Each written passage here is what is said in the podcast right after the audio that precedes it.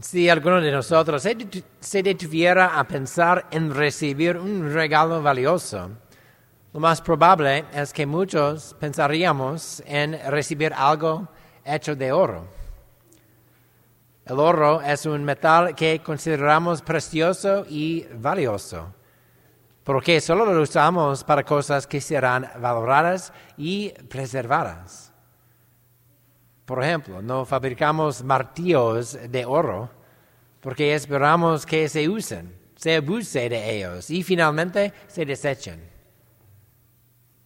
Los anillos de matrimonio, los vasos que usamos en la misa y los regalos que recibimos cuando nos jubilamos después de una larga carrera están hechos de oro porque serán atesorados, preservados y valorados durante muchos años. Lo que hace que el oro sea tan precioso para nosotros es, tu- es tanto su rareza como su belle- belleza. Su rareza es una característica inherente al propio, al propio, propio oro. Solo hay tanto oro en el mundo y encontrar una mina es valioso porque es una mercancía valiosa. Y encontrar una mina, su belleza, sin embargo, no es algo que le venga de forma natural.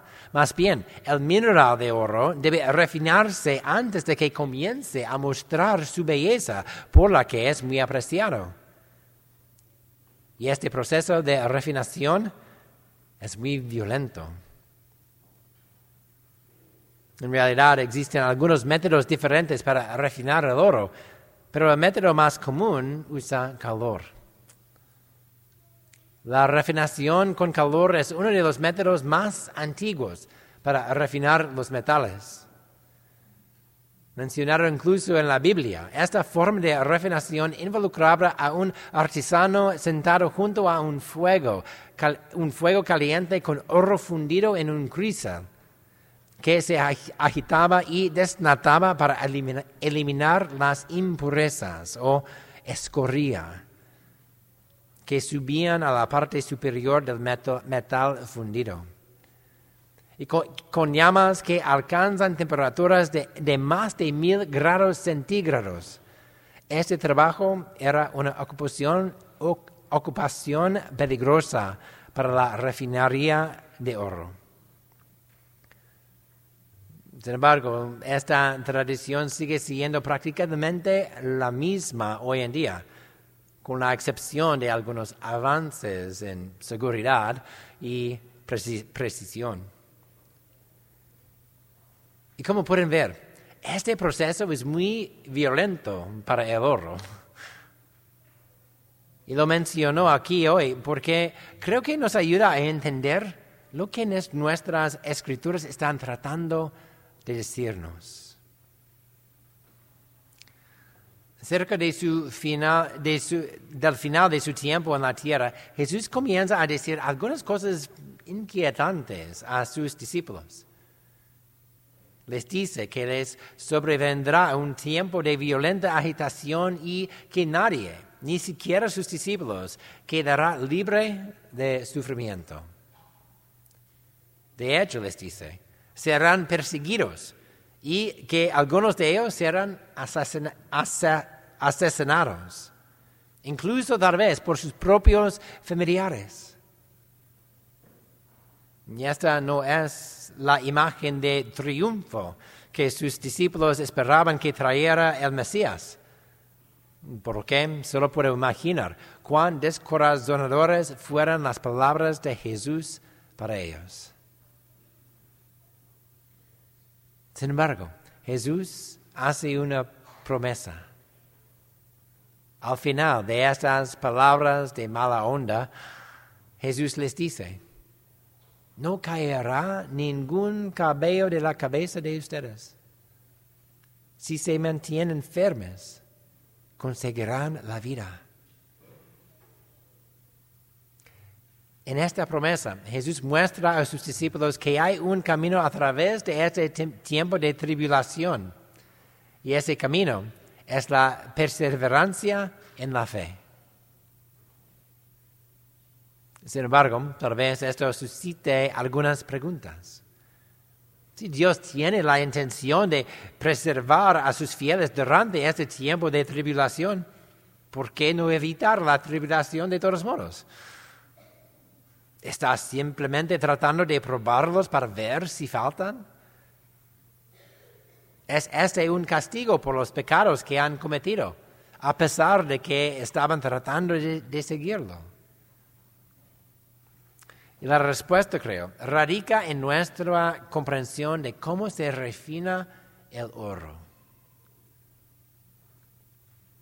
El sufrimiento que Jesús predice para sus discípulos no es el sufrimiento del castigo, o incluso el sufrimiento de un Dios indiferente que simplemente se niega a mantenerlos salvos. Pienso más bien que el sufrimiento que se anuncia es el sufrimiento de refinamiento. El sufrimiento de refinamiento.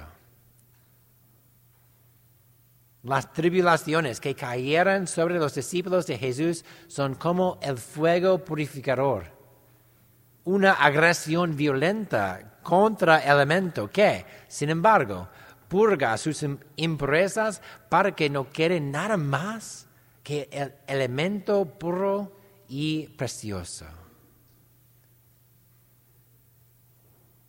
La persona humana estropeada por el pecado es como el oro en mineral. Vale más por lo que podría ser que por lo que es. Sin refinar, se estropea por las impurezas que se mezclan con su estructura química.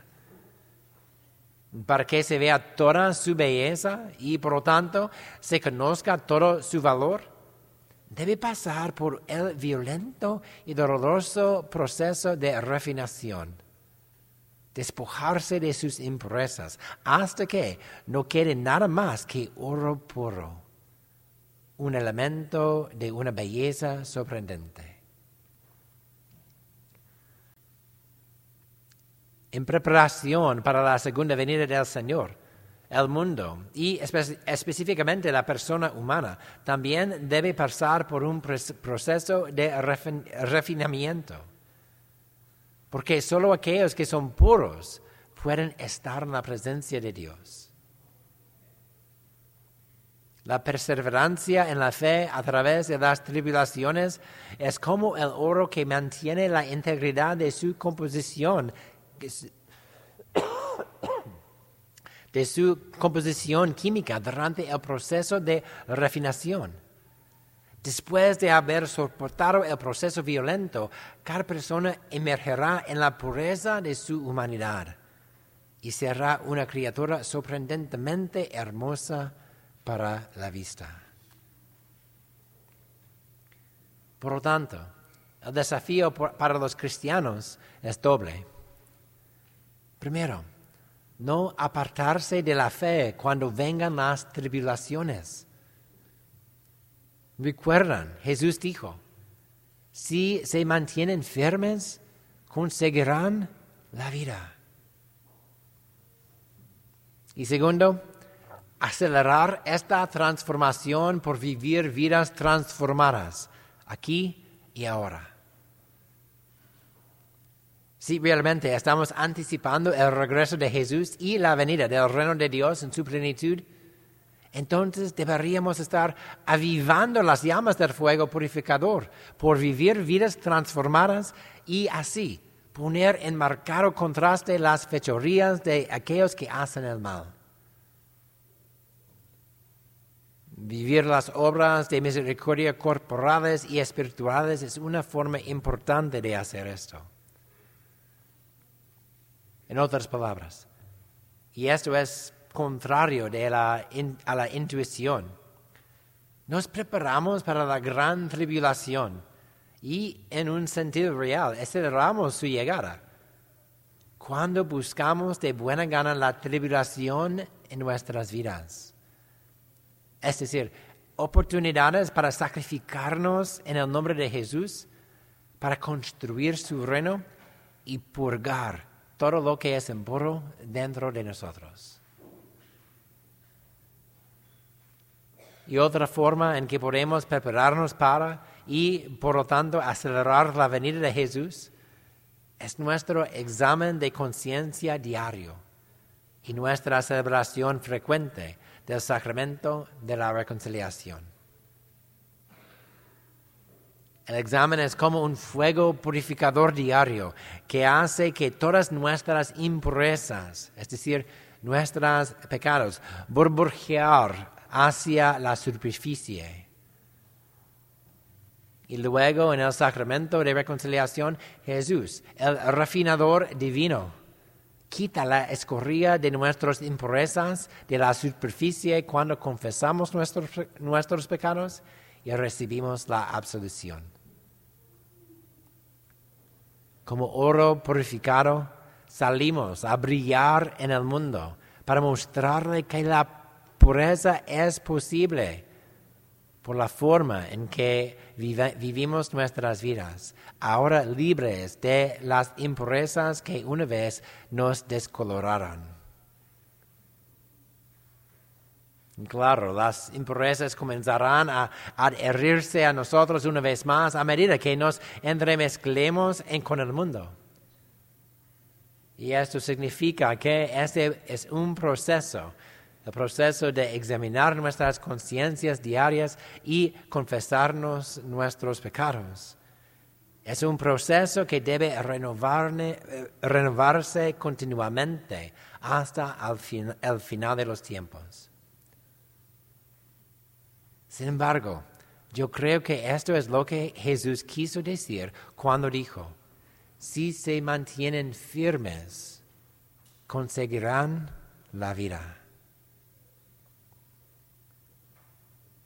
Mis hermanos y hermanas, como personas humanas, muchas cosas oscuras nos separan unos de otros y nos impiden ser la creación asombrosamente hermosa y pura que Dios quiso que fuéramos una imagen visible de la comunión de personas que Él es en sí mismo. Por lo tanto, usemos estas terribles palabras que Jesús nos dice hoy para inspirarnos a permitir que el proceso de refinación funcione en nuestras vidas. Y luego, seamos profetas en el mundo, por medio de los cuales otros llegan a reconocer y aceptar su propia necesidad de refinación. En que la fuerza que solo puede venir de Dios lleve a cumplimiento esta buena obra en nuestras vidas. Amén.